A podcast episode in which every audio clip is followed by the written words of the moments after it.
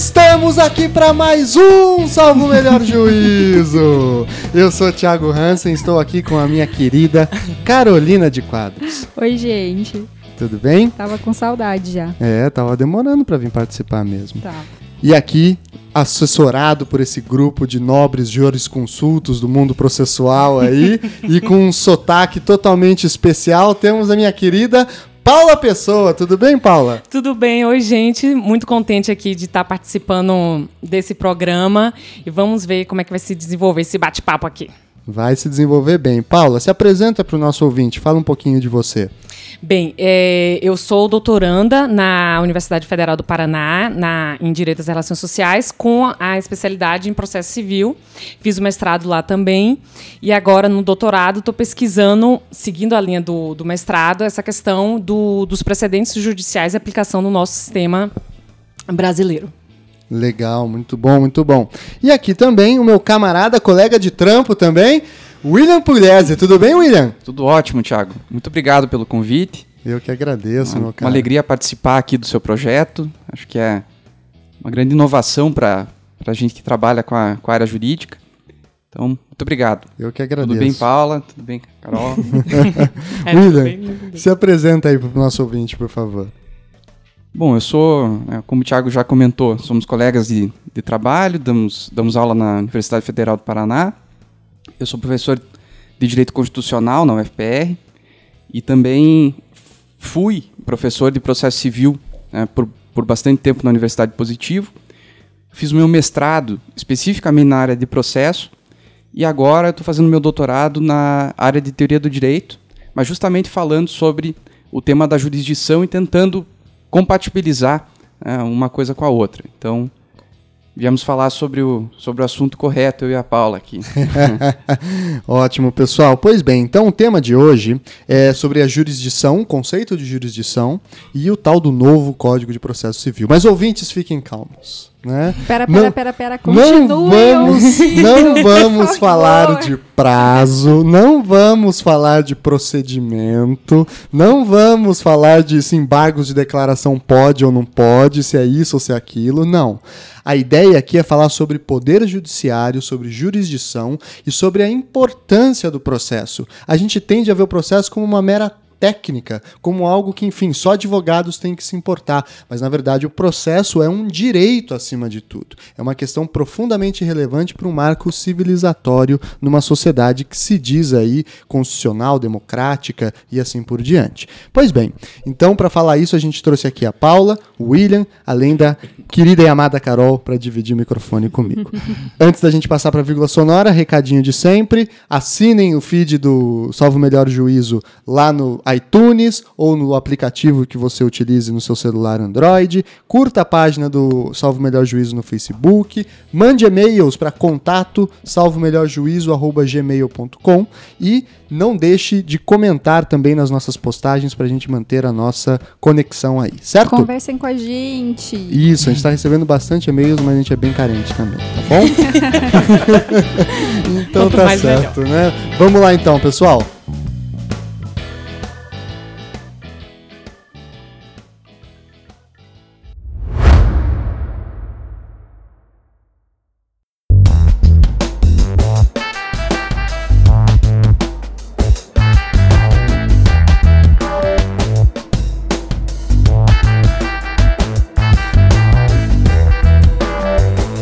Pois então, pessoal, é, esse ano de 2016 para o mundo do direito está sendo afogado pelas discussões da Lava Jato. Mas, por trás dessas discussões, surgiu um evento fundamental que está assustando todo mundo do direito, na verdade, chamando toda a atenção de todo mundo do direito, que não tem relação com a Lava Jato, que é a entrada em vigor do novo Código de Processo Civil.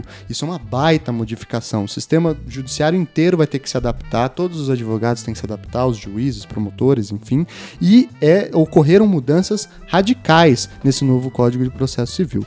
Mas antes a gente falar de mudanças, que talvez nem seja o foco do programa hoje, Sim. o ponto mais interessante é a gente começar a explicar para o ouvinte que eventualmente não é do direito ou que está começando o curso de direito, qual é a relevância de se ter um processo? Qual é a importância do processo?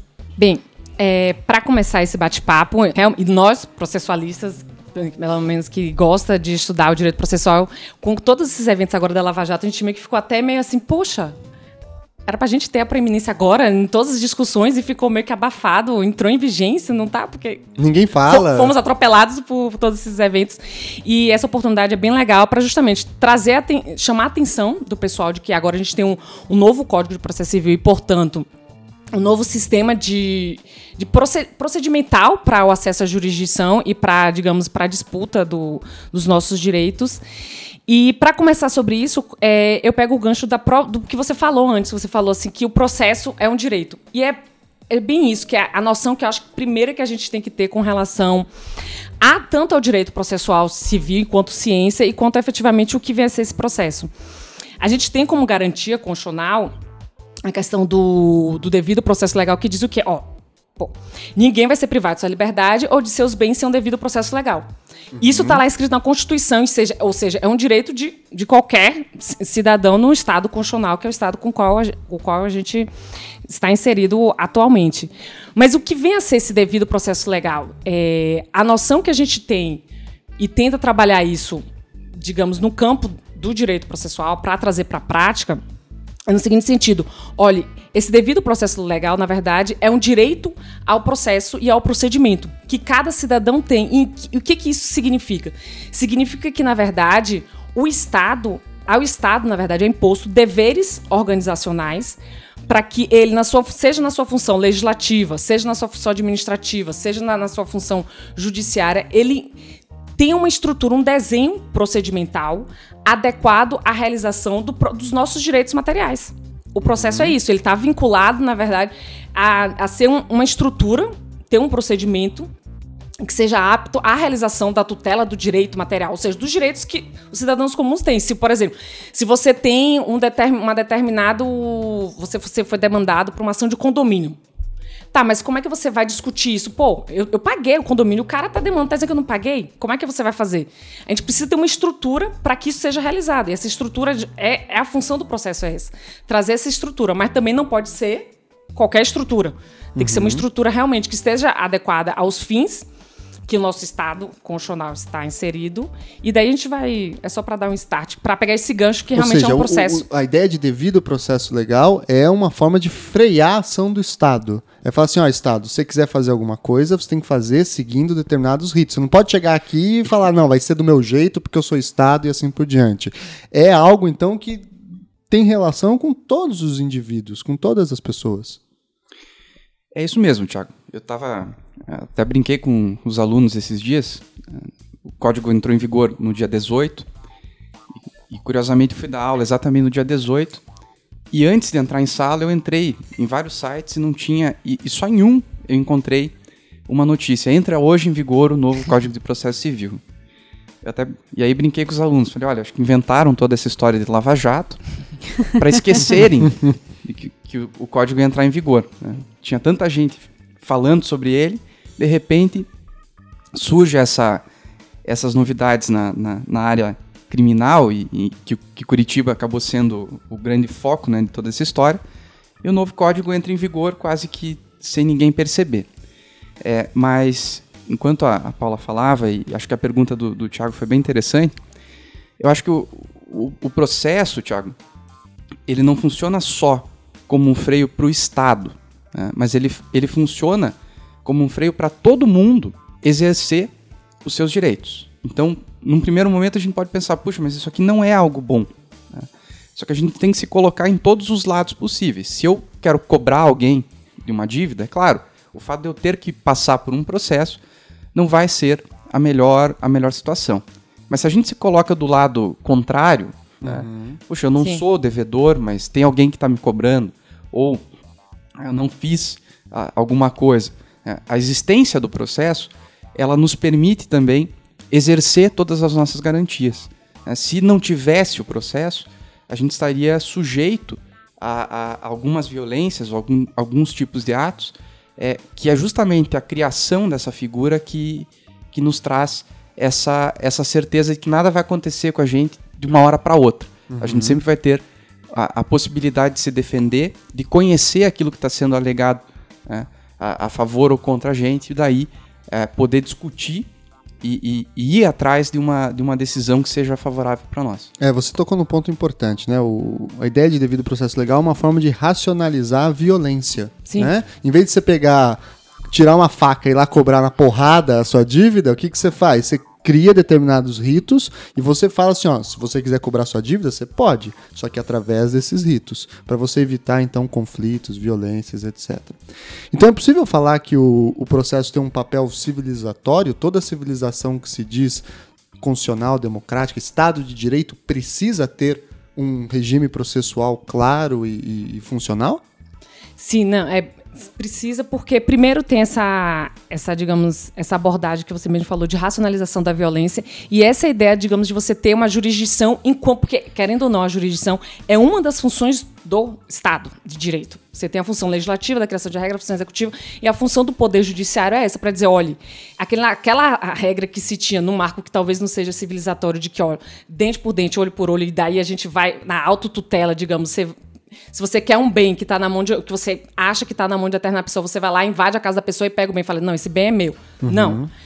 Você não dá para você fazer isso. Você precisa acessar a jurisdição e daí você vai ter todo um procedimento pré-ordenado, disposto a, digamos assim, na ordem jurídica a ser seguido, com uma forma de garantir o acesso à jurisdição pelaquela parte que entende que tem o direito, como também, como o próprio Lin falou, uma forma de você se defender. Porque não, não necessariamente todo mundo que entra, na, entra, digamos, tem acesso à jurisdição, significa que tem razão.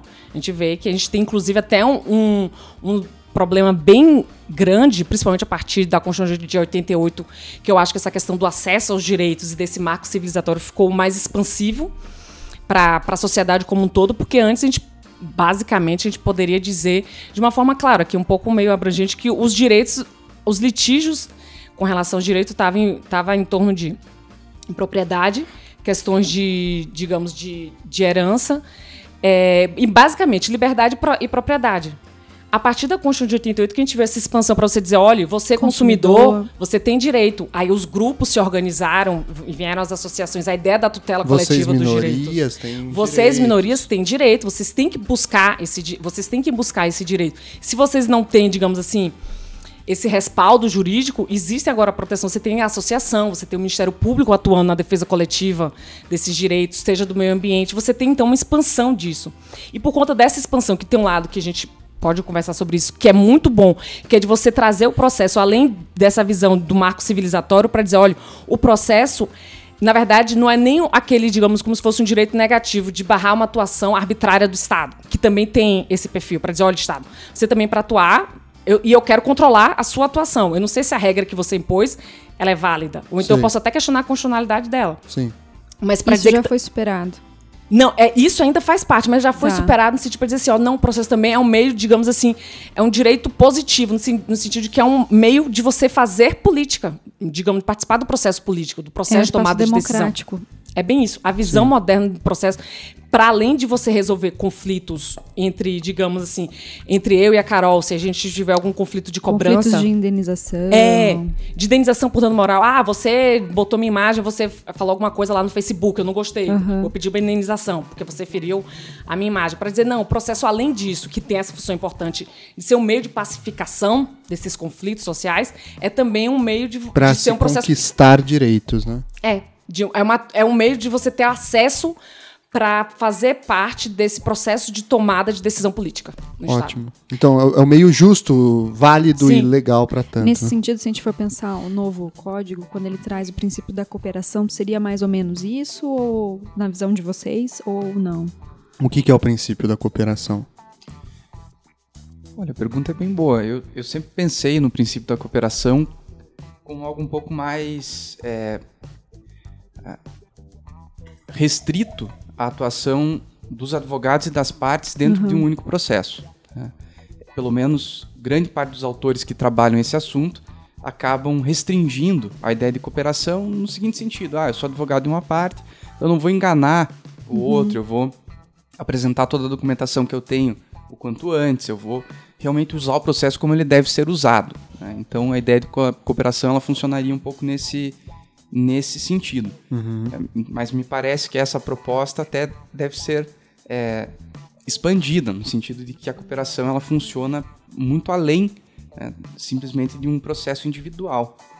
É, até aproveito só o, o gancho, acho que a, a pergunta do, do Thiago, só queria complementar uma, uma ideia da, da Paula, é, que relaciona o processo com democracia.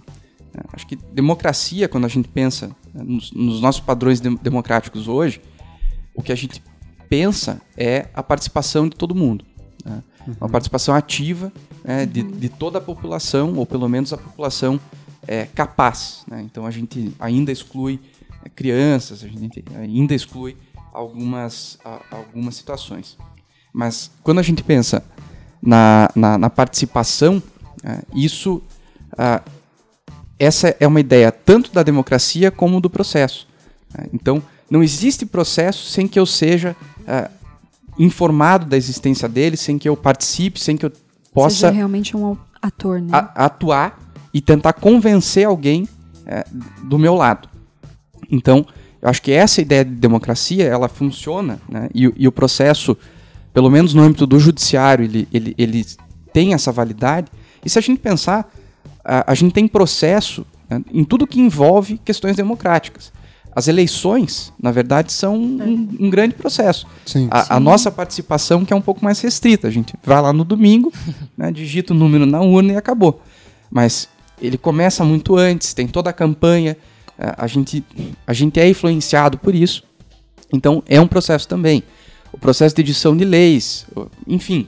É, então, tudo que envolve democracia acaba envolvendo algum tipo de processo, algum tipo de procedimento. Olha como o processo é muito maior do que uma disputa entre duas pessoas só, Sim, né? Sim, tá, tá, tá, tá, bem além, é bem isso, porque qualquer forma de atuação do Estado tem que ser por meio desse, de um procedimento para que justamente sejam respeitadas é, tanto a arguição por parte dos cidadãos para dizer, olha, Estado, não concordo com essa, como é que eu vou questionar uma atuação do Estado?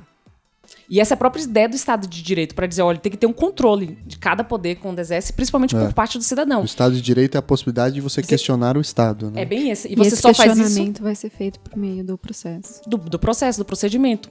E daí o que tem uma coisa que eu acho que é bem legal, que daí, inclusive, já deixar, deixa que. Isso é próximo convite já, né? Porque eu tô gostando do programa. Ah, tá vendo? fazer, Mas já tipo... tá convidada, Paula. não, para fazer um, tipo, para discutir essa questão da judicialização da política ou não, por meio Sim. do controle de constitucionalidade, dos processos de controle isso de políticas papo, públicas. Isso tem papo. É, é, digamos assim, é um assunto bem. É, é, um pouco mais amplo, daí tem, tem mais coisa para debater. Mas é que também tá para uma temporada inteira do programa. Não, é, e daí a outra, a outra parte que, que eu acho legal, e, e, vem ainda nessa noção do próprio devido processo legal, com relação até à questão do, do modelo cooperativo de processo, que teoricamente agora no novo código isso está implementado, ou seja, não se questiona antes, era uma, uma hipótese da doutrina para dizer, olha, a gente tem um processo cooperativo, deve ter um modelo de processo cooperativo, agora já está lá. E isso está bem nessa pegada do, na verdade, desenvolvimento desse conceito de que é um devido processo legal, que é o direito. Se você tem um devido processo legal, significa, olha, você, cidadão, tem um direito a um processo justo. Para dizer, o que é um processo justo? É um, é um direito de natureza eminentemente processual, para dizer, olha, quando você acessa a jurisdição, você não só você só tem o direito de acessar a jurisdição. Ao, ao, acessar, você tem que ter direito à prova, o direito de ser ouvido, o direito do juiz do outro lado responder de forma satisfatória aquela, aquela demanda, aquele litígio. E daí vem um problema que a gente vai falar daqui a pouco sobre motivação, a questão uhum. da publicidade dos atos processuais. É... E ao lado disso tem essa questão do modelo cooperativo, para dizer, olha, o juiz, quando vai atuar no processo, ele está atuando, em, é, pelo menos no desenvolvimento dessa relação procedimental, ele vai dizer, olha, eu vou atuar junto com a parte. Eu não estou aqui para proteger o processo enquanto técnica. O juiz não está para isso, a jurisdição não é para isso. A função da jurisdição é dizer assim, olha, eu vou resolver aquele conflito que foi trazido a mim. Aquela, aquela demanda, digamos, de indenização. Ali é um problema de direito material. O, a, o processo tem que ser uma técnica que seja um instrumento para satisfazer aquilo. Sim. E daí esse modelo cooperativo é para dizer, olha, é uma das possibilidades para dizer, ó, que o que a gente tem muito hoje na prática, para que os juízes como regra, a jurisprudência, né, a própria jurisdição atua de uma forma defensiva para dizer assim, ó, vou extinguir o processo aqui por uma questão processual e terminar o processo. Nossa, imagina um conflito ambiental. Deixa eu terminar logo isso aqui, o juiz vai olhar assim, não, vou mexer no vespeiro, não tô afim. É. é muita coisa aqui, são Deixa vários. Deixa eu achar uma nulidade. Um acho uma nulidade aqui e acabo. E pega todo mundo de surpresa. Que aí não precisa pai... decidir. Aí ele decide da forma mais fácil. Justa... E o conflito tá lá, parado. Cadê? A função do processo não é essa também de pacificação? Não teve para dizer, olha, não, você vai ter que agora se você for aplicar alguma coisa dessa processual, intime as partes, bora conversar. Bora, na verdade, ao máximo, resolver o conflito que está ali. Ou seja, processo é forma de resolução de conflito de maneira civilizada. Sim. É muito mais do que técnica, prazo e citação e. Aliás, até aproveitando já essa, essa deixa, é, acho que tem muito a ver com o que a Paula falou e, e, e com essa ideia de solução civilizada. Existe um dispositivo do código que, que merece elogio, que impede que o juiz decida é, com base em algum fundamento que não tenha sido discutido pelas partes. Ah, isso é bem que era legal, o que né? causava o grande dano. né? Você era surpreendido com uma decisão que extinguia o processo, sem que ninguém tivesse falado sobre isso. né? Então agora, o juiz, antes de tomar uma decisão como essa, porque aí, acho que na, na- na linha do que a Paula falou, né? Eu vou me livrar de um processo, é, é um a menos, e a gente CNJ entende vai isso. gostar, É, vou o CNJ conseguir entende, subir. eu estou cumprindo meta. né? A- a- o cumprimento da meta, nesse caso, ele não vai ter uma análise de, do que foi decidido, Do ele só conteúdo, vai só É. montar número. o número. Né? E a gente entende a situação dos juízes, não é uma crítica aqui, mas a- é uma, era uma saída a- até compreensível diante de todo o volume que, que o judiciário tem para julgar. Mas, por outro lado, a gente pensa, bom, agora eu não posso mais ser surpreendido. Pelo menos, se o juiz decidir dessa forma, eu tentei evitar e ele vai responder os meus argumentos. Então, acho que isso a gente precisa destacar. É uma das grandes novidades, né?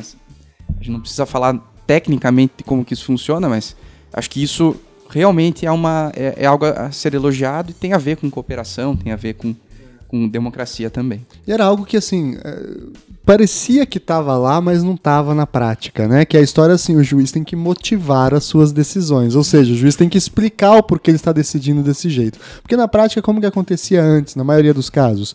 O juiz ia lá e lia as duas peças, né? A inicial e a contestação, pensava os argumentos que interessavam a ele, os outros ele silenciava e dava a decisão.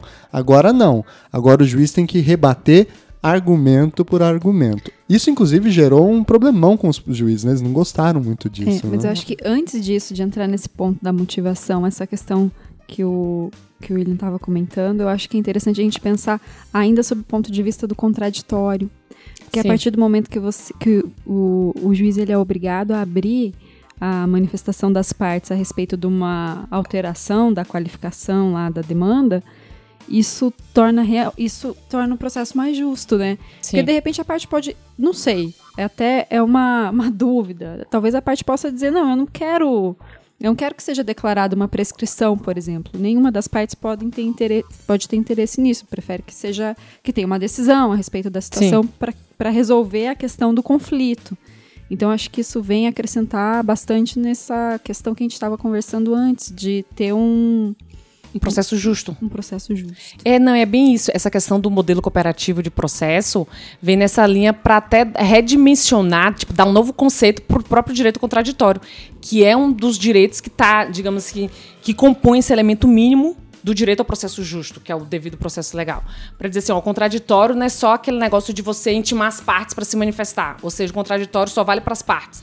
Falar assim, não, calma lá, o contraditório também vale para o juiz. O juiz, quando você for decidir, se você inventou uma questão, que foi como o William falou, uma questão ou um argumento, uma qualificação jurídica que não foi debatida no processo, você intima as partes para que elas possam influenciar na formação do seu convencimento. Que Isso é essa muito aqui interessante, né? é, e, e realmente aí você dá um novo conceito ao contraditório e com isso você, é, digamos, densifica, é, realiza esse direito ao processo justo, né? Que é, o, que é a intenção que o processo tem. Que- e é um dever que é imposto. Esse, quando, quando a gente fala do, do direito a um processo justo, é nessa, ne- nesse, digamos, cenário do Estado constitucional para dizer, olha, o processo, por isso que o processo é uma coisa além, para dizer, ó, legislativo, o que, que é o Código de Processo Civil? O que, que é o novo Código de Processo Civil? Nada mais é do que realmente a realização desse direito fundamental que está na Constituição. Todos têm um direito ao processo justo. Mas o que é esse processo justo? A gente vai realizar por meio das leis processuais. E daí, esse desenho institucional tem que estar adequado a todos esses valores. Inclusive a motivação de todos os, os argumentos, né? É uma motivação mais. É analítica? Não sei como que Não, na verdade é uma motivação, né? Porque antes a gente não tinha motivação, a gente tinha explicação. E não é uma crítica, é bem, bem naquela, não é uma crítica, mas o que a gente tinha é uma. Até pela forma de como a jurisdição era encarada, e ela se auto-encarava, né?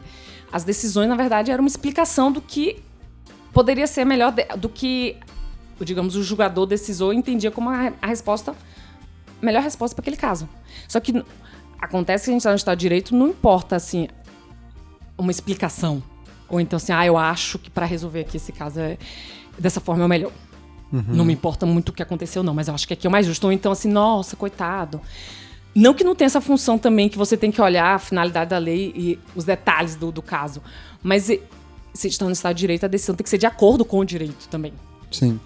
Tem que respeitar as normas, né? Para ser pública e, enfim, e ser conforme as regras do jogo, né? Acho que essa, essa ideia da, da Paula, acho que vale a pena a gente explorar um pouquinho. É, eu gostei da, da tua deixa. É, se a gente pensar né, a, a, a, mudança que a gente teve de um código de 73 né, é, para um código atual, talvez essa concepção de decisão e do que é motivação está muito ligado é, também a uma, a, a uma situação que a gente precisa começar a pensar, que quando o código foi escrito em 73, ele estava inspirado em um pensamento de quase é, 80 anos atrás. Então uhum, a gente está uhum, falando. No, quem escreveu o Código 73. Ele já nasceu leu, meio atrasado, né? É, leu as obras de 50, 60. E na época, o que, que era o Poder Judiciário? O que, que era a jurisdição? Era simplesmente um ato de constatar os fatos é, que tinham acontecido com, a, com determinadas pessoas e aplicar, supostamente, simplesmente aplicar um dispositivo legal para resolver aquele caso. Isso era julgar. Quando a gente passa né, de 73 até 2015, a gente começa a ver uma série de demandas que não são tão simples assim, né, que exigem que o juiz considere um pouco mais, que ele trabalhe com conceitos que não são tão uh, diretos né, para a gente entender. Por exemplo, eh, vou, vamos falar de alguma coisa mais, mais prática. A definição legal de união estável. Sim. União estável é uma união contínua, duradoura. O que, que é contínuo? O que, que é duradouro? São seis meses? São uh, dois anos? São dez anos?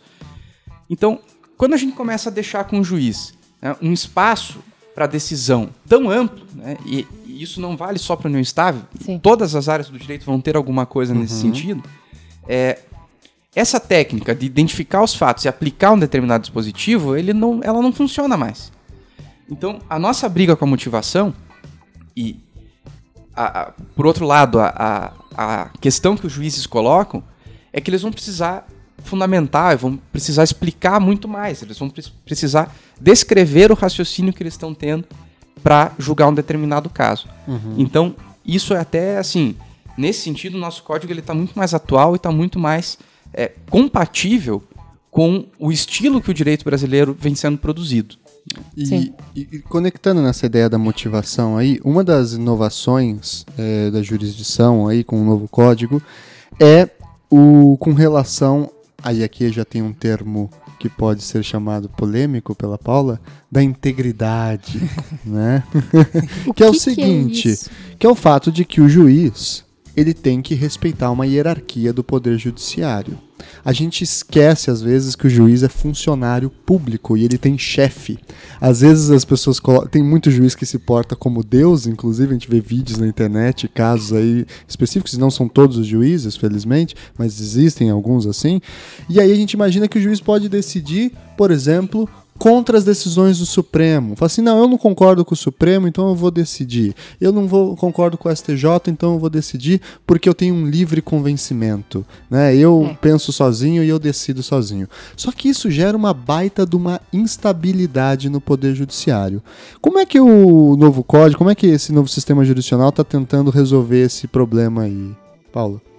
Pois é, esse, esse é um ponto também, um dos pontos, digamos assim, uma das linhas mestras, dos pontos principais até que o novo código traz, embora, assim, de início a gente pode dizer, pô, mas essa questão de, de controle, porque a gente está falando aqui, a gente vai começar a falar, e a gente volta para a mesma tecla, e o que é o, que é mais legal, para ver como o processo está tão relacionado a essa questão do caráter do Estado do Direito, da, dessa manifestação, porque a questão da motivação, como o William falou, é uma forma das partes controlarem uma atuação estatal, que é a atuação uhum. do juiz. O juiz faz parte do Estado.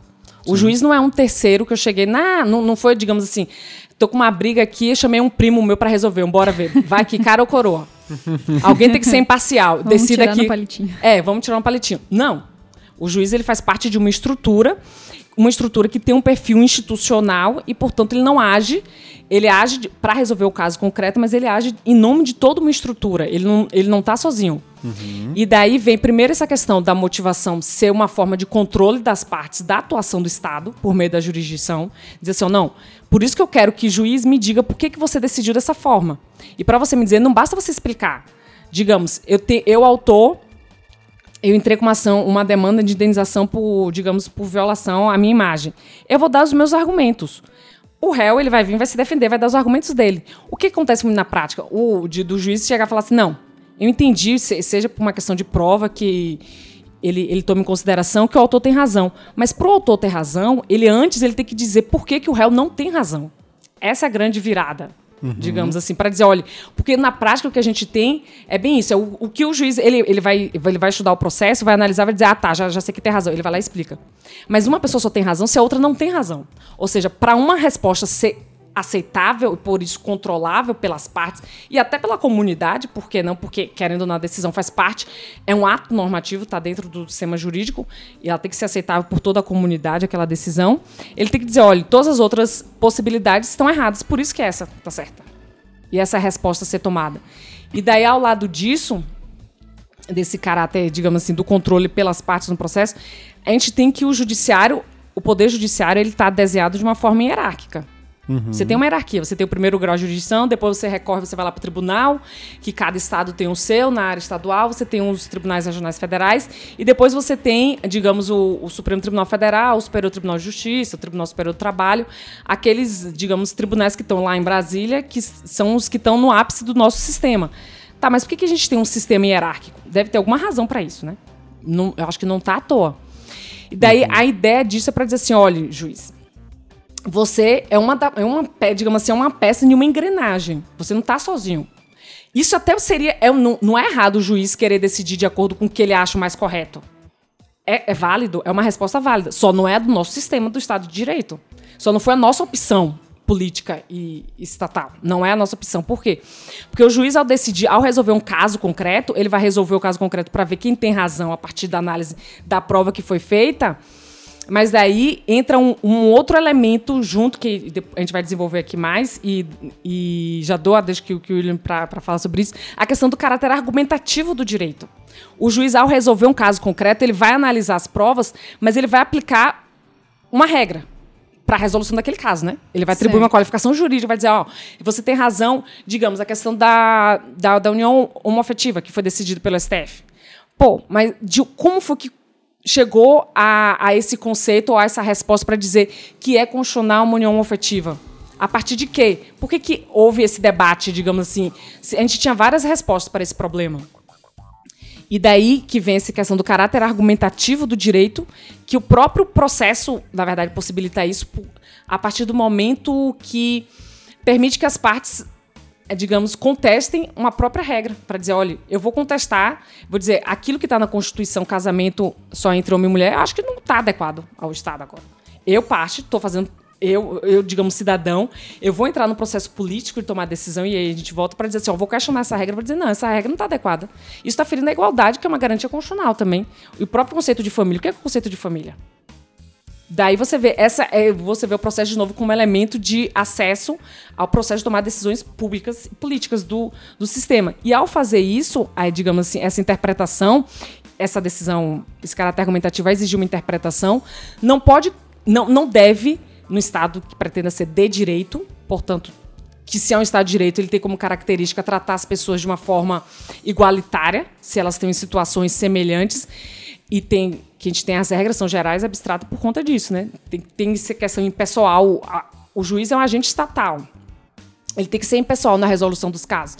E para dizer assim, ó, se as cortes que estão no ápice do sistema já decidiram qual a interpretação para um determinado tipo de problema daquela regra, você, juiz de primeiro grau, tem que, digamos, tem que respeitar. Obedecer, é, né? tem que obedecer. Por quê? Porque você tem que obedecer ao direito. Somente por isso. O juiz ele tem que obedecer ao direito. Não é porque, ah, não, não você pode até não concordar com a resposta que o STF e o STJ dê para determinada problema. Você, ah, não, não concordo, acho que não, realmente não é o É inconstitucional a, a união homoafetiva. Acho que a Constituição não diz isso. A Constituição falou lá, homem e mulher. A interpretação que o STF deu é inadequada.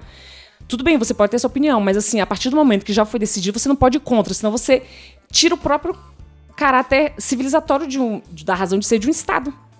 Sim, que é ter uma hierarquia. Que é você ter, um, você, você, ter uma, você ter esse devido processo, você tem um sistema hierárquico para dizer, olha, qual que a gente precisa de uma norma de conduta, né? A gente não pode ficar no estado de segurança, tipo, cada juiz dizer uma coisa. Alguém Sim. tem que estabelecer uma resposta. Isso é importante porque pode servir para os dois lados, assim por Sim. dizer. Pode servir tanto para alguém que ou para um juiz que vai lá e concretiza mais direitos em uma decisão contrária ao Supremo, que aí todo mundo aplaude, fala legal, é isso aí, tá aí um exemplo. Mas também pode servir para o cara que vai lá e fala não, homem com homem, mulher com mulher não pode casar porque eu acho que o Supremo errou. Ou seja, também serve como uma entrada para reduzir direitos. É para barrar até essa visão pessoal, porque às vezes é uma visão Exato. pessoal o problema é a visão pessoal. É bem isso. Você tem, é. você é um, uma pessoa, você tem valores, digamos, morais, não sei o quê, religiosos, às vezes, e você como, não, não, não tem como você se influencia por isso no ato decisório. Claro. Mas você tem que determinar, ó, eu tenho que decidir como, como de acordo com o direito. Aqui nesse momento não pode prevalecer minha opinião. Não, é uhum. não, não é opinativo. Dessa noção de integridade que daí o William agora Vai lá, William. Explica. Passa a bola. fui incumbido, né? Dessa, Deixou a bomba contigo. É, eu acho que eu tava pensando aqui, só uma forma assim. A, a Paula sabe tanto né, que ela ela responde as coisas com uma, uma, uma facilidade muito grande. Mas só pra gente tentar entender do que, que a gente tá falando, né? É, todo mundo que baixar esse podcast vai ouvir o mesmo podcast. Se eu baixar esse, esse arquivo de manhã, de tarde, de noite, de madrugada. O que vai ser falado, que as pessoas vão ouvir, é, é a mesma coisa. E apesar disso ser algo muito evidente, né, a gente lida no, no direito com, com, um problema muito complicado. Que eu posso ter clientes ou posso ter situações é, muito parecidas ou até idênticas, e assim, dependendo do juiz que pegar a minha causa, eu vou ter resultados completamente diferentes. Então, isso que a, a Paula falou, eu posso ter. É, isso aconteceu, existiu um, um caso em Santa Catarina, é, um juiz que se negava a aceitar a união entre pessoas do mesmo sexo. Qual o fundamento dele? Ele não queria. Então, para quem morava naquela birra. cidade. Não quero! Birra. Então, para quem morava naquela cidade, era impossível casar né, se fosse com uma pessoa do mesmo sexo. Para todo o resto do Brasil era possível. Então, é, isso é algo completamente inadequado. Então, se, se a gente tem uma coisa dessa forma no Brasil, na verdade a gente está reconhecendo que a gente não tem direito, a gente tem opinião. Um, opinião, a gente tem concepções ali de juízes diferentes. E assim, isso não é só com casamento é, ou com família. A gente tem, é só dar uma passeada no tribunal cada Câmara entende que os juros de mora incidem sobre um determinado, a partir de um determinado momento. Tem Câmara que entende que é da sentença, tem Câmara que entende que é da acórdão, tem Câmara que entende que é da citação. Uma bagunça. E assim, a gente está falando Sim. de incidência de juros, não é algo completamente impossível de ser compreendido ou qualquer coisa do tipo. Polêmico. É, não deveria ser polêmico. E é. Né? Então, qual é o problema do livre convencimento e por que, que isso virou um dos inimigos né, do, do, do, novo Código de Processo Civil. É porque, com base nesse livre convencimento, que era um, um, parte do texto do, do CPC antigo, é, isso permitia que os juízes decidissem né, a respeito dos fatos, a respeito do direito como eles quisessem, desde que isso fosse motivado. Só que essa motivação, como a gente já falou, não precisava ser muito extensa. O que, que vem o novo código para fazer? Né? Na linha né, de grandes autores como a nossa colega Paula, né, de outros professores que a gente tem. Né, Puxou um livro saco, sobre esse hein, assunto, Paula? então é, fazer um temos jabá. que citar. Pois não, depois você vai fazer jabazinho, claro.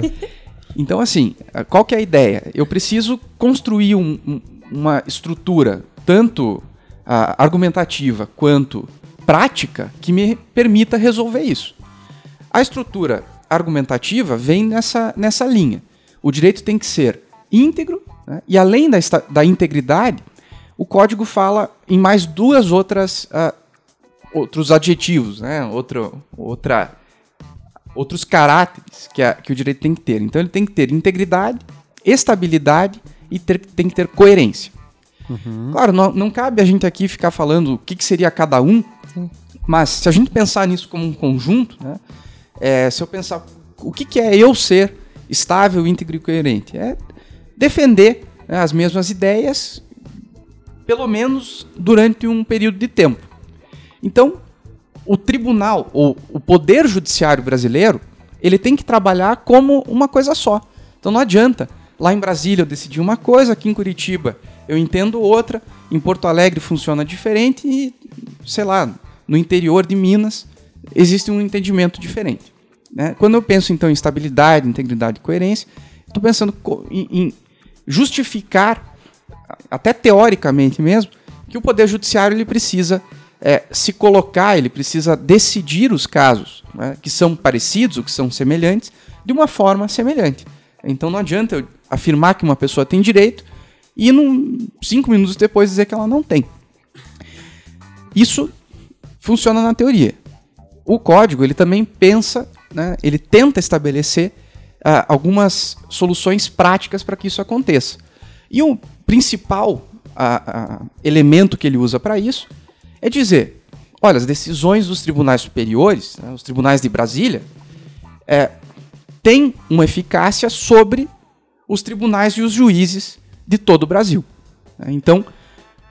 Existe uma hierarquia aposta. É, ele, ele, ele estabelece uma hierarquia que, na verdade, já deveria existir. Né? O, o, o, juiz de Curitiba, o juiz de qualquer lugar, ele está vinculado ao Supremo, ele está vinculado ao STJ, ao TST. Uhum. É, mas aí ele vai... fazia essa interpretação sacana do livre convencimento e falava: não, eu, eu tenho livre convencimento e dane-se o Supremo. Agora, o código, ele, por várias, por várias vias, ele tenta romper com isso. Não, não existe mais a expressão livre convencimento no código. Isso por si só não resolve o problema. Uhum. Né? Mas existem outros dispositivos que dizem: olha, as decisões do Supremo, as decisões do STJ, né, atendidos determinados requisitos, elas têm que ser aplicadas pelos juízes né, é, e, e, desembargadores e tribunais estaduais e por aí vai. Então acho que essa, uh, isso se dá né, numa perspectiva tanto mais, vamos dizer assim, teórica ou mais acadêmica, uma justificativa de por que, que isso tem que acontecer, mas também o, o, o CPC, como está preocupado com questões práticas, ele tenta é, dar uma saída né, e, e ele confere realmente uma força maior para as decisões que são proferidas pelos tribunais superiores. É, e aqui, daí a gente vê, de novo, porque eu adoro esse caráter tipo, interdisciplinar, que é, faz parte do processo, né? Uhum. E daí, assim, como o, a legislação processual, que é o novo Código de Processo Civil, ele é justamente uma forma de você realizar aquele direito que a gente tem um processo justo, o próprio papel da jurisdição, que é a jurisdição, ela sempre tem que estar conforme aquele momento que o ordenamento, determinado sistema jurídico está. Por isso ele tem que estar atrelado, seja uma teoria de Estado, seja uma própria teoria do direito, que, que o William pode até falar melhor sobre isso, porque para dizer assim, olha, a nossa própria concepção que a gente tinha com relação à função da jurisdição, que antes era meramente, aqui é um pouco técnico, mas assim, para dizer assim, olha, antes o juiz ele só declarava o direito. A função do juiz era só declarar e aplicar uhum. a regra. Ele não interpretava, não, não, não tinha isso. E, portanto, o juiz de primeiro grau, assim, o juiz, digamos, de Curitiba, ele se sentia livre a, a explicar por que, que tomou aquela decisão, mas que ele não tinha obrigação de, digamos, de, de obedecer aquelas decisões que foram dadas pelos tribunais superiores, porque ele vai dizer, ó, ele só entende, o Tribunal Superior entendeu aquilo, mas eu entendo diferente. E como a função da jurisdição é declarativa, você não está construindo nada, você não cria nada, não tem obrigação de seguir. Uhum. É sua opinião contra a minha. A minha, eu vou ficar com a minha. E a, o processo veio justamente nessa pegada para dizer, olha, não, a teoria do direito já não está mais nesse patamar. Na verdade, a jurisdição ela tem um papel junto com o legislativo, e isso agora já foi, foi efetivamente assumido para dizer, olha, o direito ele é construído pelo legislativo e pelo judiciário. Se ele é construído, a gente precisa fazer com que essa construção do direito pelo judiciário ela, ela observe valores mínimos do próprio Regras, Estado de Direito. Sim. Nesse sentido, será que o novo código ele vai aproximar mais o, o sistema processual da Constituição, por exemplo? Vai diminuir pelo menos a distância que existia? É, é essa que, que é a pegada, a intenção, né? Para dizer assim, olha, o processo tem que ser sempre um instrumento de realização da ordem constitucional. E daí também isso é uma forma de se aproximar com dessa questão, porque está na própria Constituição o desenho para dizer o que, que o STF, a, qual a função do STF, uhum. qual, do Supremo Tribunal Federal, qual a função do Superior Tribunal de Justiça. Não é de, digamos, uma das funções, e talvez a principal função não é justamente de dizer qual é o sentido, digamos assim, qual a melhor, qual é a resposta para aquele problema jurídico que deve ser obedecida por todos. Agora, com essa ideia da adoção do sistema de precedentes, a gente tem isso. Quer dizer, a gente vai fazer valer, pelo menos, né? Vai... Será que vai pegar? Eu espero que pegue. É. a torcida tá a grande. A torcida é grande. Eu acho que a, a, se a gente pensar, né, o que, que a nossa Constituição tem, né, o que, que salta aos olhos quando a gente olha para a Constituição? Um excesso de artigos e um direitos. excesso de artigos, né? Parece quase que um, um livro, né? não é uma, uma Constituição é, sintética, nem um pouco sintética. Mas se a gente começar a ler a Constituição, é, pelo, pelo início mesmo, pelo preâmbulo, pelo artigo 1 e por aí vai, o que salta mais aos olhos quando a gente pensa qual é a preocupação da Constituição brasileira com o cidadão, vem muito rápido. Todos são iguais perante a lei, todos têm direito a ter uma segurança jurídica, é, todos são. A, a, a, a estabilidade nas relações tem que ser preservada. Então, se a gente pensar por essa via, é, acho que além de outras garantias processuais e além é, de outras preocupações, me parece que o novo código ele, ele realmente chega mais perto de atender esses, essas premissas da Constituição brasileira de 88. Né? Claro, isso pode funcionar ah, como um discurso interessante ou bonito, mas evidentemente vai, vai depender dos próprios tribunais né? é, se eles vão ou não aplicar esses dispositivos da forma como uh, eles foram justificados. Né? Sim. Né? Isso foi discutido. Então. Até é uma questão, se a gente for pensar é, o que nós falávamos no início, né? Como ficou apagada o dia 18 de, 18 de março, 18 né? 18 de março. Ficou apagada essa questão do novo Código de Processo Civil.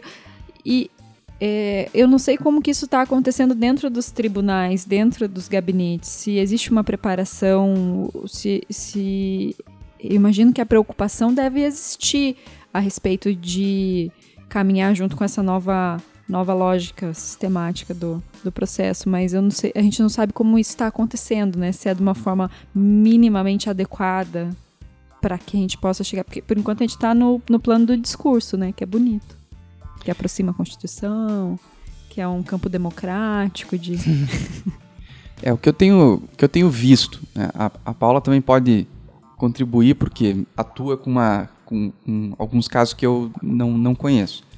Mas observando, pelo menos o nosso tribunal aqui do Paraná, é, e alguma coisa do Tribunal Regional Federal da quarta região, que é da região sul, é, os tribunais eles estão preocupados com dois âmbitos né, de atuação.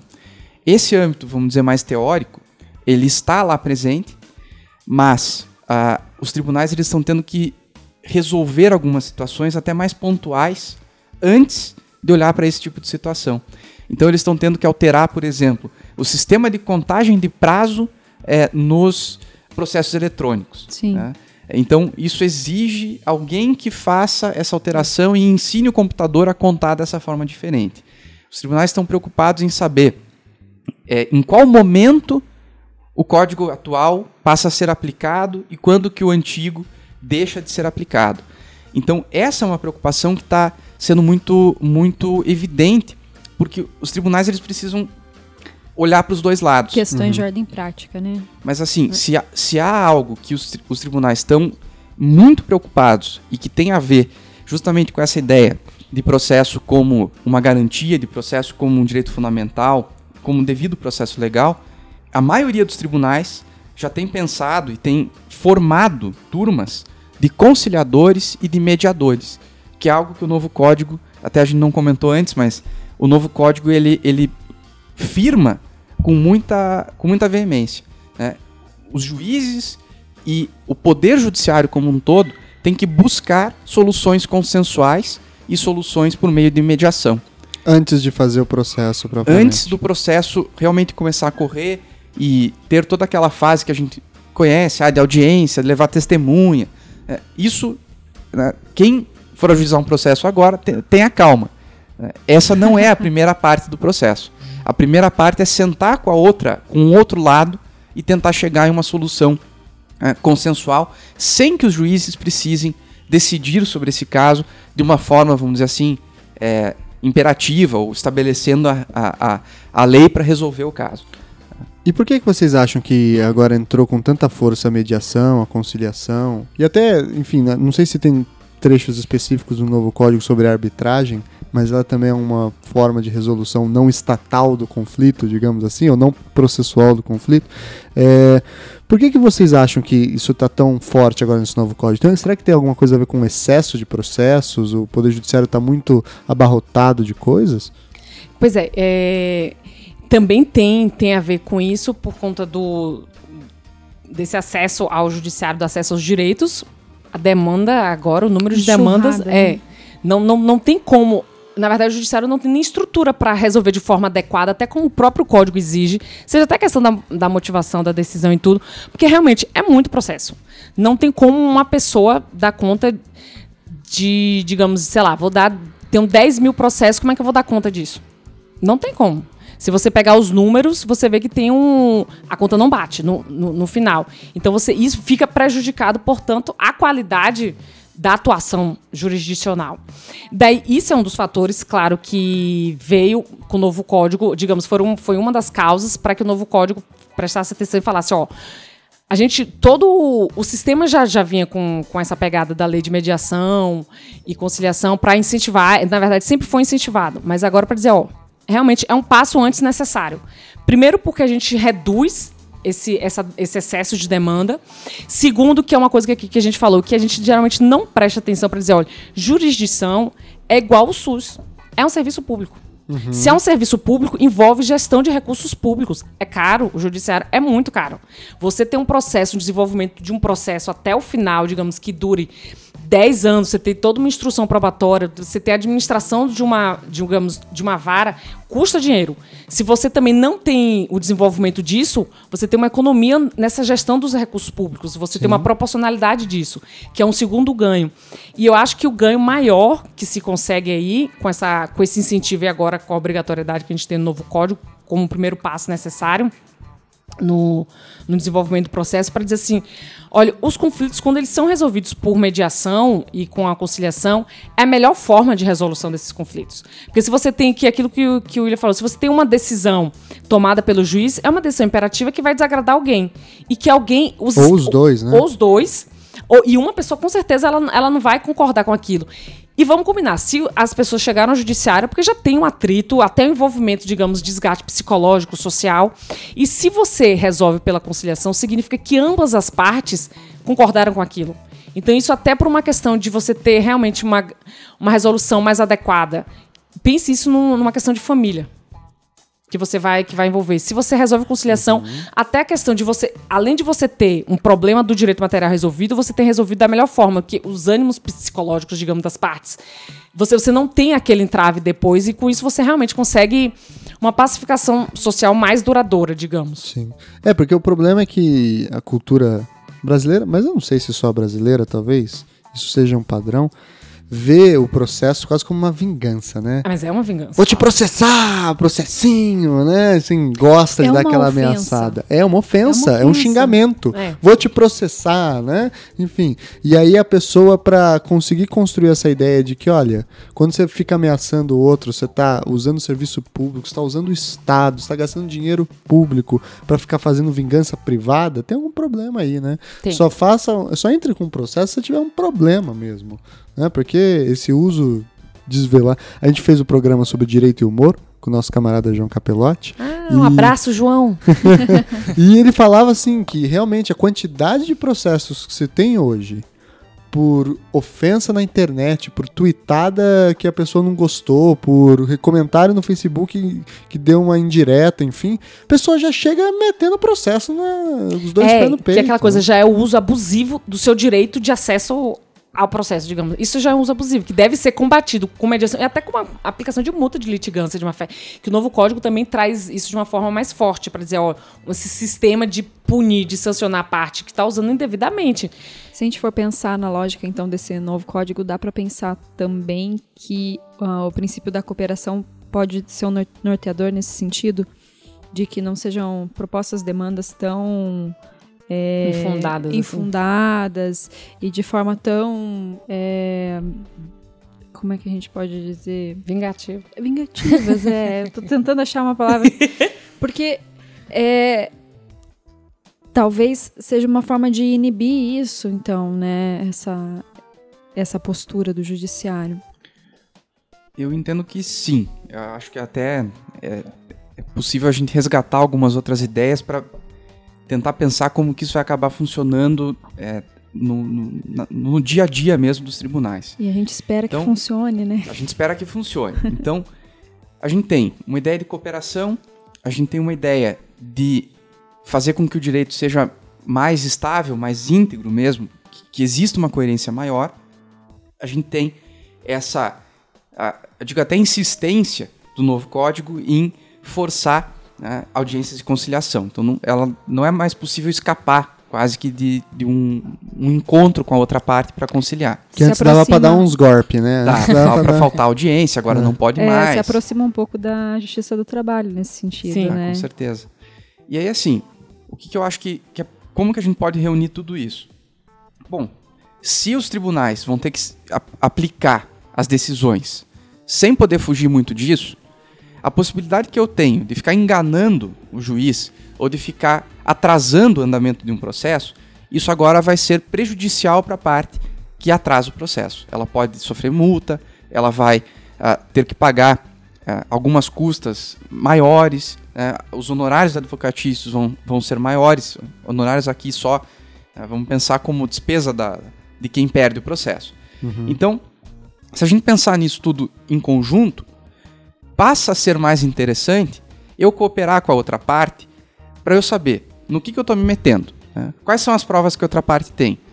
Qual vai ser o resultado? Agora eu posso prever o resultado do processo. Uhum. Pelo menos com um pouco mais de, de segurança. Uhum. Então, se eu tenho tudo isso na minha mão, é mais razoável eu pensar, bom, então ao invés de eu contratar advogado, de eu me preparar para uma briga que vai durar aí 5, 6, 7, às vezes até 10 anos, eu vou numa audiência, eu sei, bom, eu realmente eu errei. Qual que é o valor de uma indenização, por exemplo, que eu vou acabar tendo que pagar? Ah, é X. Então eu vou fazer uma proposta próxima disso, a gente resolve aqui.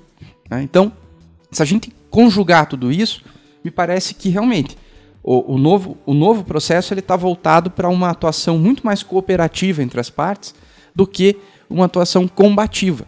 Né? Então, quanto antes eu souber no que, que eu estou me metendo, mais, mais rápido eu, eu saio dessa briga.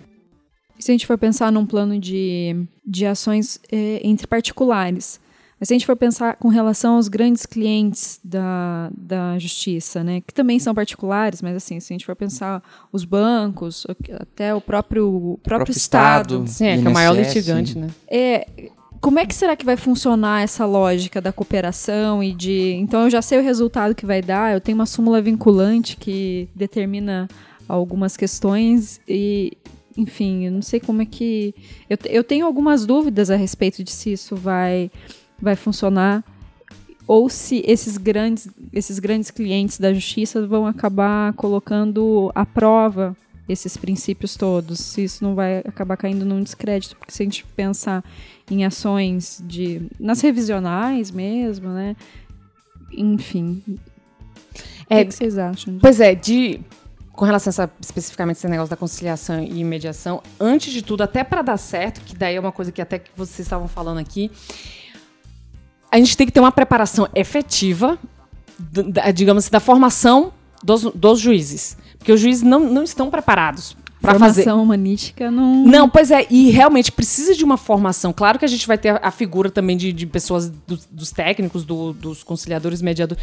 Mas, assim, é, o juiz ele precisa estar preparado, porque é como, como ele falou, às vezes você chega e você vê como isso é de perfil, às vezes você vê na prática, né? Quando você está, digamos, no. No, no tribunal, você vê que às vezes tem um juiz que, pra, quase praticamente faz acordo em todas as, as audiências, em todos os processos. Pô, mas pô, como é que aquela pessoa consegue? Pô, é um gênio. Não, às vezes é questão de habilidade e de, de preparo, que muitos não têm no, no, seguinte sentido. Você, o juiz, até o juiz mesmo, ele tem que chegar já com o processo meio que, olhe, já vou demonstrar aqui os valores, mais ou menos do que já aqui está andando, olha, você, a probabilidade que você tem de não ganhar. Porque daí, com isso, é aquela coisa, você realmente você, você estabelece um cenário de segurança para a parte dizer, olha, eu não vou continuar não, porque senão no final ainda tem custas a pagar, tem honorários advocatícios, pode sobrar uma litigância. Então, para que realmente esse sistema dê certo e que e a intenção dos tribunais é realmente formar esse, de, de ter centro também de, de formação adequada para ter esse perfil, a gente precisa dessa política pedagógica. Se não tiver, vai continuar como está atualmente. Esqueça, não vai dar certo. Não, não é uma carta de intenção, de boas vontades. Não dá para a gente contar com isso. Né? Uhum. Mas na, na opinião de vocês, então, é, é, a conciliação ela passa por um. Porque porque quando o juiz faz esse, tem esse tipo de atitude na conciliação de dizer, ó, oh, eu acho que vai dar isso, você já está antecipando o julgamento de alguma forma. E às vezes eu entendo isso como muito prejudicial. Eu, eu sou advogada, né? Quem, quem ouve a gente já sabe, mas eu sou advogada que atua na área trabalhista. E às vezes isso é bastante prejudicial no sentido de que alguns litígios podem ser resolvidos de uma forma que, enfim, o cliente acaba ficando com medo na hora do. numa apreciação do juiz ali. Vira uma ameaça conciliação. É, não, não dá para o juiz atuar de uma forma assim positiva, ameaçando. Mas assim, mas veja Porque vai que. estar no limite, né? Dá para falar de mérito na conciliação? É porque é bem Ou isso. só sentar e conversar? Não, pois é, eu não, eu não sei. Também com, com, com a experiência da, da justiça trabalhista que eu vejo, e os juízes que têm um maior sucesso nessa questão de realmente fazer acordo, não é que você vai antecipar o mérito, mas é que ele, ele só está relatando os dados que estão no processo. Pelo menos ele tá. leu, porque a maioria dos juízes não lê tá. o processo na conciliação. Então ele só pergunta assim, aí, quer conciliar? Olha pro outro, você tem, oferece o quê? 10 mil, você não, 30 mil. Ah, então tá. Então bora, parte. Audiência de instrução. Ou então chega naquela solução mágica, ele soma e divide por dois e dá uma proposta do juiz. Pois é, é uma proposta dele e que ele não tem os dados. E no processo já tem dados. Sim. E daí entendi. eu acho que assim, é ele apresentar Compreendi. a partir da, de entendi. alguns dados que já tem, ele vai dizer assim: olha, tem isso, isso e isso. Por isso que é um juízo provável. Eu tô, a partir do que tem aqui, só tô apresentando o cenário. Então, assim, a não ser que você vá lá. Aí a pessoa, seja autor ou réu, vai dizer, não, ele sabe que tem tal prova, tal testemunha, ele tem certeza daquilo que ele está afirmando, ele vai dizer: Não, vou levar, não vou fazer conciliação, porque eu sei que eu tenho como provar isso. Sim. E mudando um pouco de assunto, uma das inovações aí que está na, na jurisdição brasileira, que tem a ver com essa ideia da previsibilidade, da segurança, etc., é a adoção ou a tentativa de adoção do sistema de precedentes no direito brasileiro, né? Ou pelo menos a tentativa de incluir a característica do precedente e um novo uso, um uso renovado da ideia da jurisprudência, porque até então jurisprudência como todo mundo que advogou, estagiou, de advocacia sabe que é, você caça que mais você mais gosta, né? Vê a que mais parece tem a ver com o teu caso, cola ali e pronto. Aí a outra parte vai caçar as que ele mais gosta também, né? Vai colar ali, enfim. Por quê? Porque há uma, uma falta de integridade das decisões, né? Cada um decide de uma forma, cada um decide de um jeito, e como esse processo, esse novo código, que é acabar com essa ideia de que o juiz decide de qualquer forma, ele precisa racionalizar o sistema de jurisprudência e de precedentes. Como é que vai funcionar isso? Qual é a ideia disso? Começando pela pergunta básica, né? O que, que é precedente? Só um complemento, Tiago.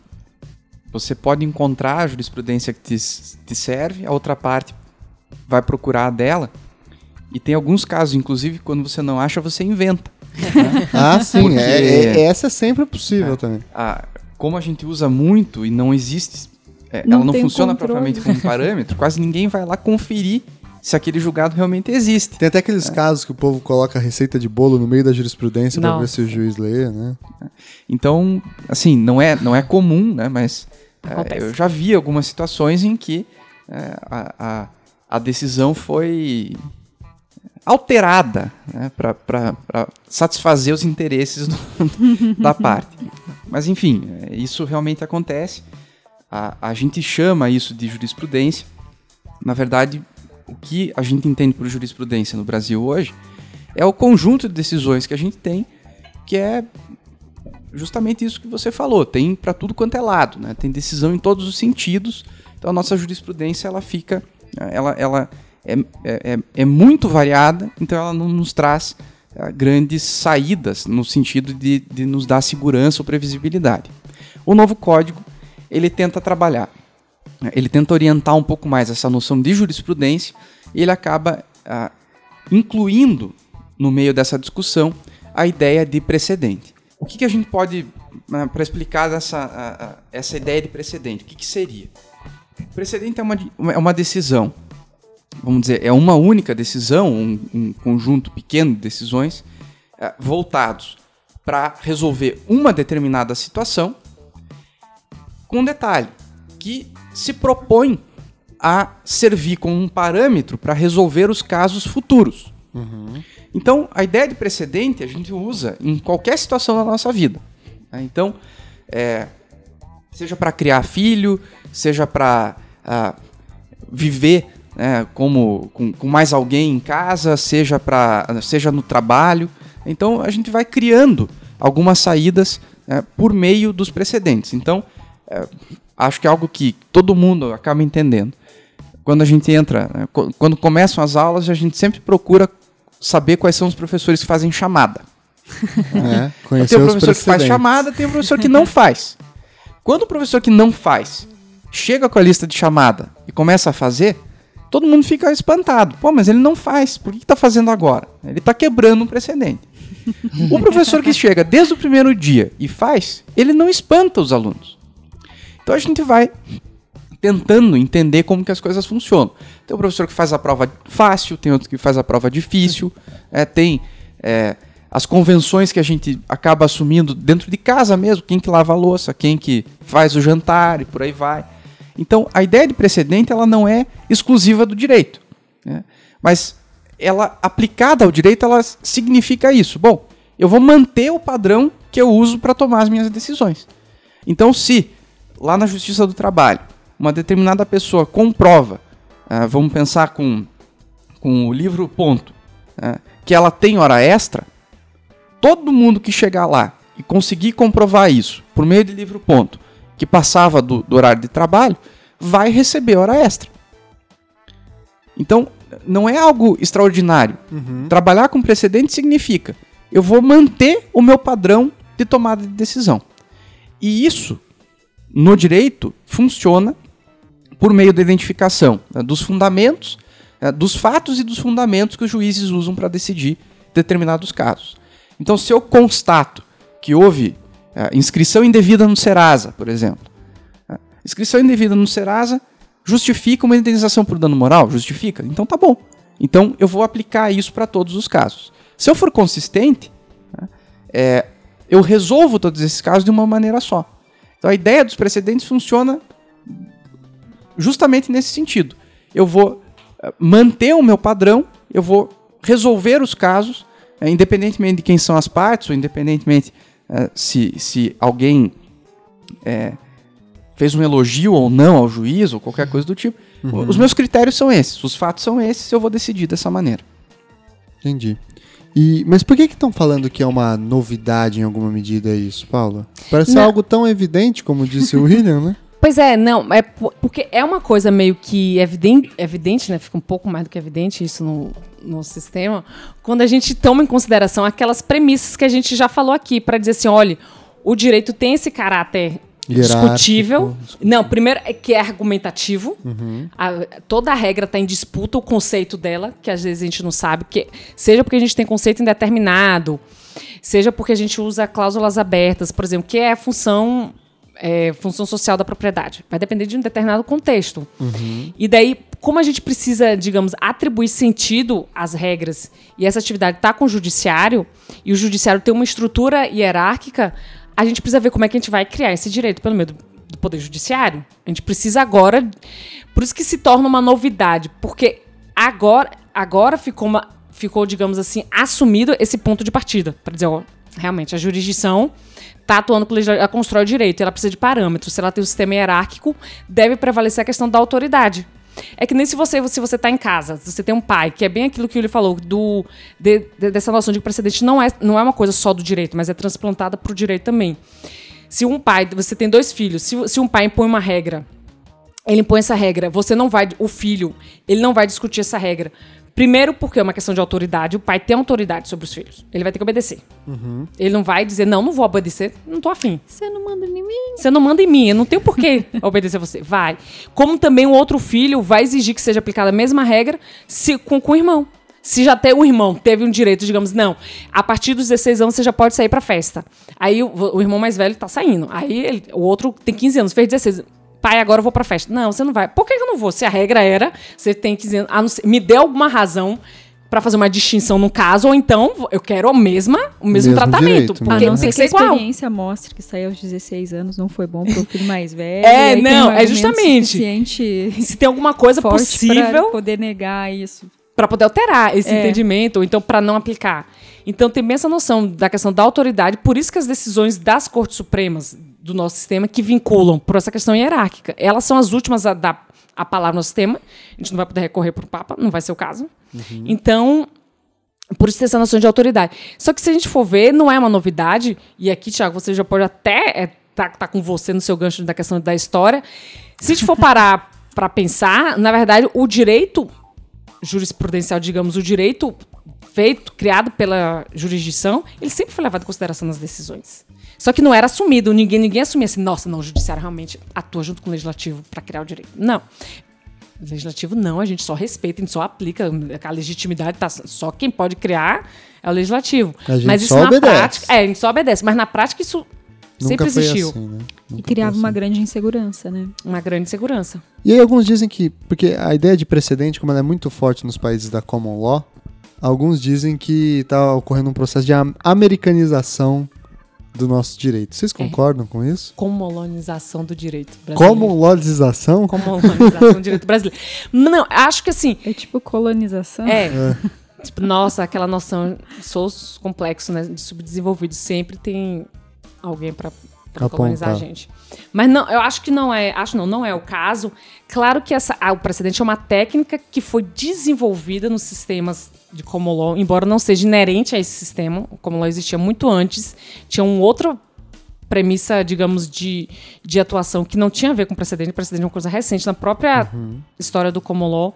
E se a gente parar para pensar, a forma como a gente encara o precedente como um meio, além de garantir, a, digamos, o tratamento igualitário por meio de uma, da aplicação de uma decisão que tem autoridade no sistema, é, e porque ela também contribui nesse desenvolvimento do direito, essa noção pelo menos para a gente do sistema de civil law, a gente encontra muito nas próprias teorias da argumentação jurídica que foram desenvolvidas nos países de civil law. Porque o precedente, na verdade, quando a gente tem numa, quando a gente tem uma decisão, é um critério de racionalidade de controle daquela atuação estatal.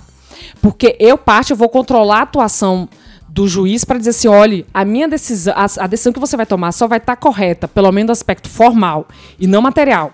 Mas no aspecto formal, eu vou dizer assim, olha, ah, eu vou ter como controlar para dizer se uma decisão, pelo menos no campo do, da interpretação das questões de direito, para dizer assim, olha, a decisão só está correta se ela for aplicada, se ela puder ser aplicada em todos os casos semelhantes, senão essa decisão não está nem correta.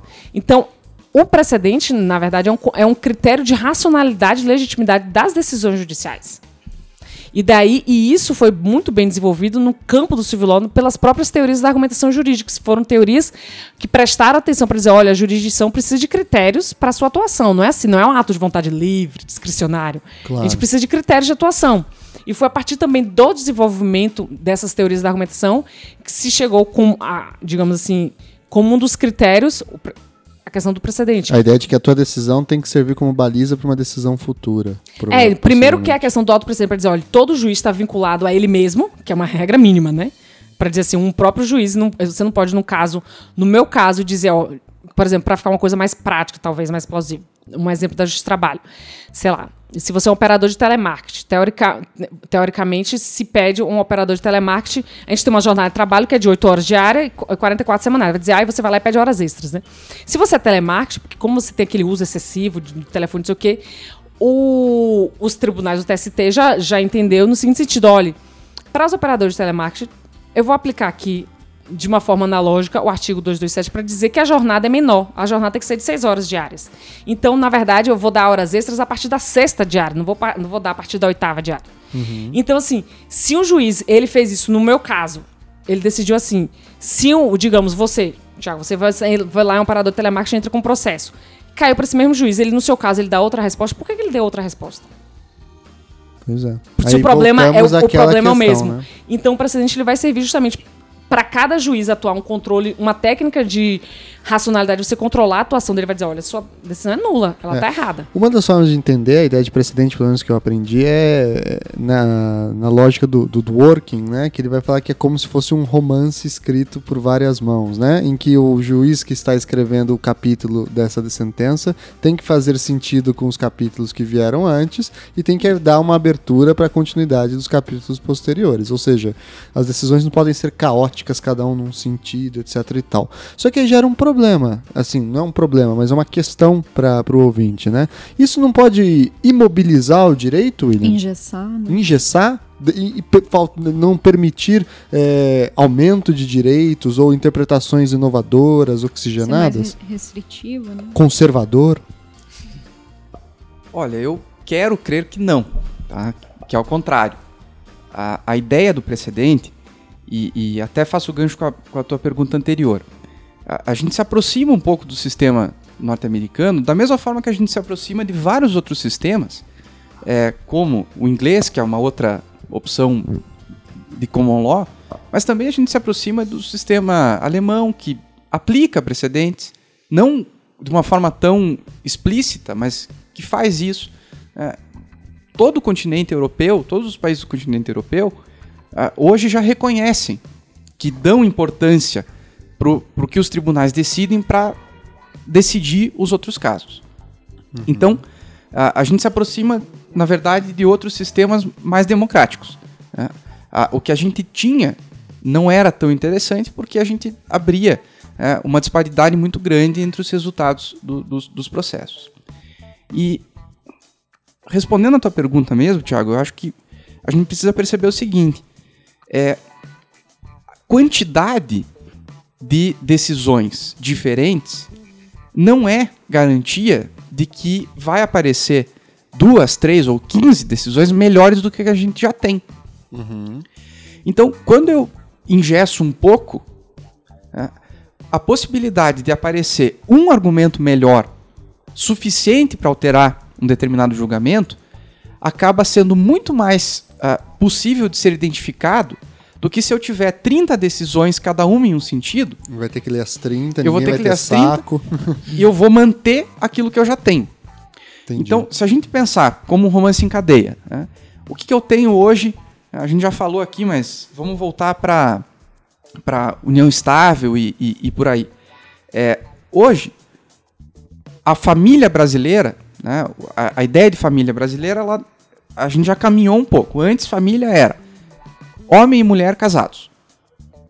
A gente foi caminhando. Agora já tem união estável. Agora o casamento pode ser entre pessoas do mesmo sexo. Eu posso ter uniões tem divórcio estáveis. aí, que também foi uma Tem o divórcio também. É, agora eu posso ter união estável entre pessoas do mesmo sexo e eu posso ter é, casamento entre pessoas do mesmo sexo. E agora, essa semana, uma semana atrás, a gente teve mais uma novidade. Foi reconhecido, se eu não me engano, em São Paulo, é, uma família que tem um homem e duas mulheres.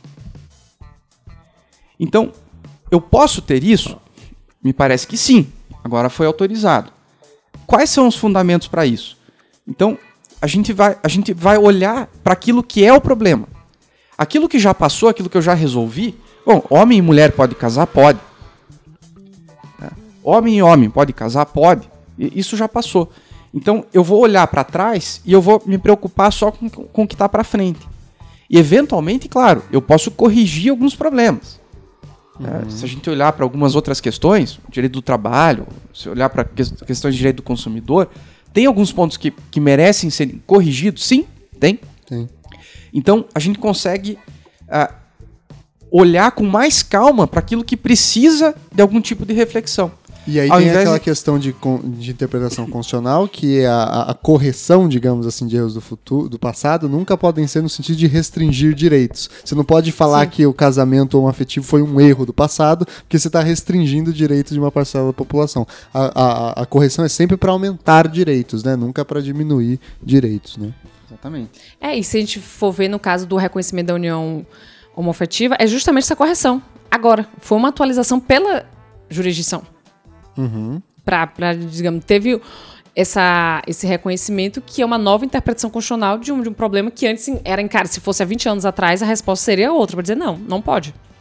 Ela é atualizada. E, e nisso, nessa questão do engessamento do, do sistema e do direito por meio dos precedentes, a gente vê que, que claro, tem um. Tem, o sistema ele vai ficar um pouco. A intenção, né? Que ele seja realmente. Mais, fique mais estável que ele não se altere, digamos assim, do dia para noite, que é o que acontece hoje na prática. Porque o que, que acontece hoje, né? Você está num, você tá numa turma, numa sessão, o juiz, o uma- colegiado, né, que o tribunal já é um, um órgão essencialmente colegiado, ele decidiu hoje de determinada forma.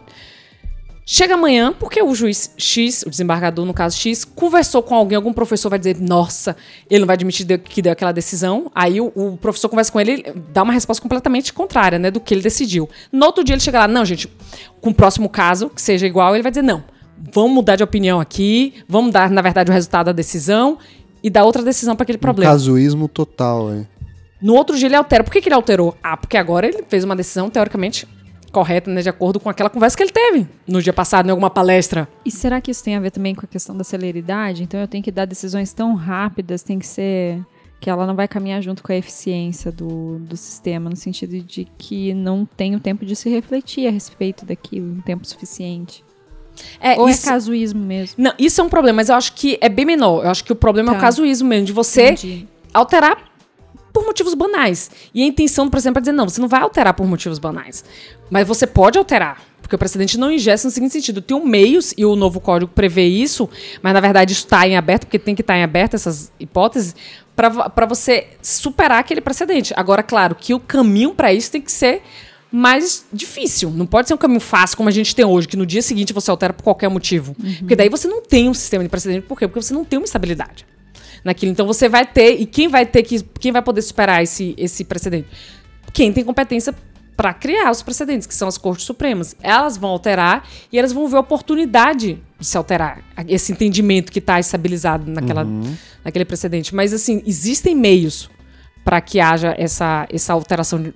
Não, Não é um não atravancamento. A gente não, é Não. que decide no futuro exatamente como decide hoje. Não, agora, sempre. desde que se justifique por que que tá alterando. Você tem que ter critérios objetivos para isso. Ah, mudou a concepção de direito. Aham. Ah, mudou o fundamento Tem que normativo. ter um argumento. É. Não e pode essa ser. alteração vai vincular a, uni- a uniformização da jurisprudência. É, vai, vai vincular para os casos futuros. Vai dizer, olha, o Futuros. precedente agora é esse. Sim. E daí vai ter que vincular. Muito bem. Acho que é isso, né, pessoal? Conseguimos dar um belo voo rasante aí, né? É um aperitivo para um os próximos. aperitivo para o, o- processo civil brasileiro, ou seja, uma discussão sobre civilização, sobre proce- processo e não sobre procedimento, né? Democracia. sobre democracia, a importância que o processo tem na nossa sociedade. Então, momento tradicional. Paula, faz o seu jabá, indica uma leitura, faz a, manda o seu recado para esse mundão de Brasil aí. Não, então, é, primeiro, gente, processo é uma coisa apaixonante, e porque tá além do procedimento, a gente tem todas essas variáveis que a gente abordou aqui, pincelou, e nos próximos programas que a gente vai desenvolver, claro, no decorrer do ano, so, a gente vai abordar outras perspectivas. Com relação ao precedente, a gente tem, enfim, inúmeras obras já no, no Brasil, mas eu indico o livro Legitimidade dos Precedentes, que é a versão comercial da minha dissertação, Opa, lá vem o boleto Ó Jabá, depois. publicado pela revista dos tribunais. E daí que, mas trata de uma forma mais teórica, na verdade, do tema, para justificar por que, que o nosso sistema é compatível. Ou seja, ninguém vai ficar vendo saber qual que é o prazo para entrar com a Não, apelação. não teu vai livro. ter essa questão bem mais prática, não, não, não tem. E chata também, né? É. Qualquer coisa, manda e-mail que pro, pro Salvo Melhor Juízo que a gente responde sobre o livro. E William, você manda o teu jabá aí também, dá uma indicação de livro, uma indicação cultural, qualquer coisa que não tenha a ver com o tema também, é livre mesmo. Em primeiro lugar, quero agradecer o Thiago, Carol, agradeço a Paula também pela companhia aqui no, no, no nosso podcast. É um prazer Eu que estar agradeço. aqui com vocês. É, a minha dissertação de mestrado, ela está para ser publicada esse ano, né? então eu ainda não posso fazer a, a, a indicação do livro próprio. Né? A gente, em julho Uhum. a gente combina outro, Thiago. Daí Sim, eu falo do, fazer fazer o jabá. dissertação. É, mas quem quiser conversar mais sobre, sobre processo e, e que tenha percebido que processo não é só aprender a contar prazo ou saber qual é o recurso cabível contra as decisões, a gente está sempre disponível ali na, na, na faculdade, na Universidade Federal do Paraná. E quem quiser também participe do. procure ah, conhecer a, a Const, Academia Brasileira de Direito Constitucional. Ah, contamos com excelentes professores, como a professora Paula, que está aqui com a gente. É, então, que é um curso que eu, eu sou coordenador, ah, especificamente da pós de processo civil. Então, se quem quiser conversar sobre processo eh, com mais, com um pouco mais de tempo e, e ter um pouco mais de contato com o novo CPC, está convidado para nos conhecer lá, conversar um pouco. E Pedir tá bom- desconto, chorar tá uns bombando. descontinhos. E deve estar bombando, né? É, ainda mais agora com essa troca de, de código, deve A estar procura tá, tá grande. cheio. Então é isso, né, pessoal? Queria agradecer imensamente o William, a Paula, por o tempo, pela aula que eles deram aqui pra gente. Então vamos dar um tchau coletivo, todo mundo. Tchau, Muito tchau, obrigado. gente. Tchau, tchau, tchau, pessoal. gente. Até mais. Obrigadão. Valeu. Boa noite. Tchau.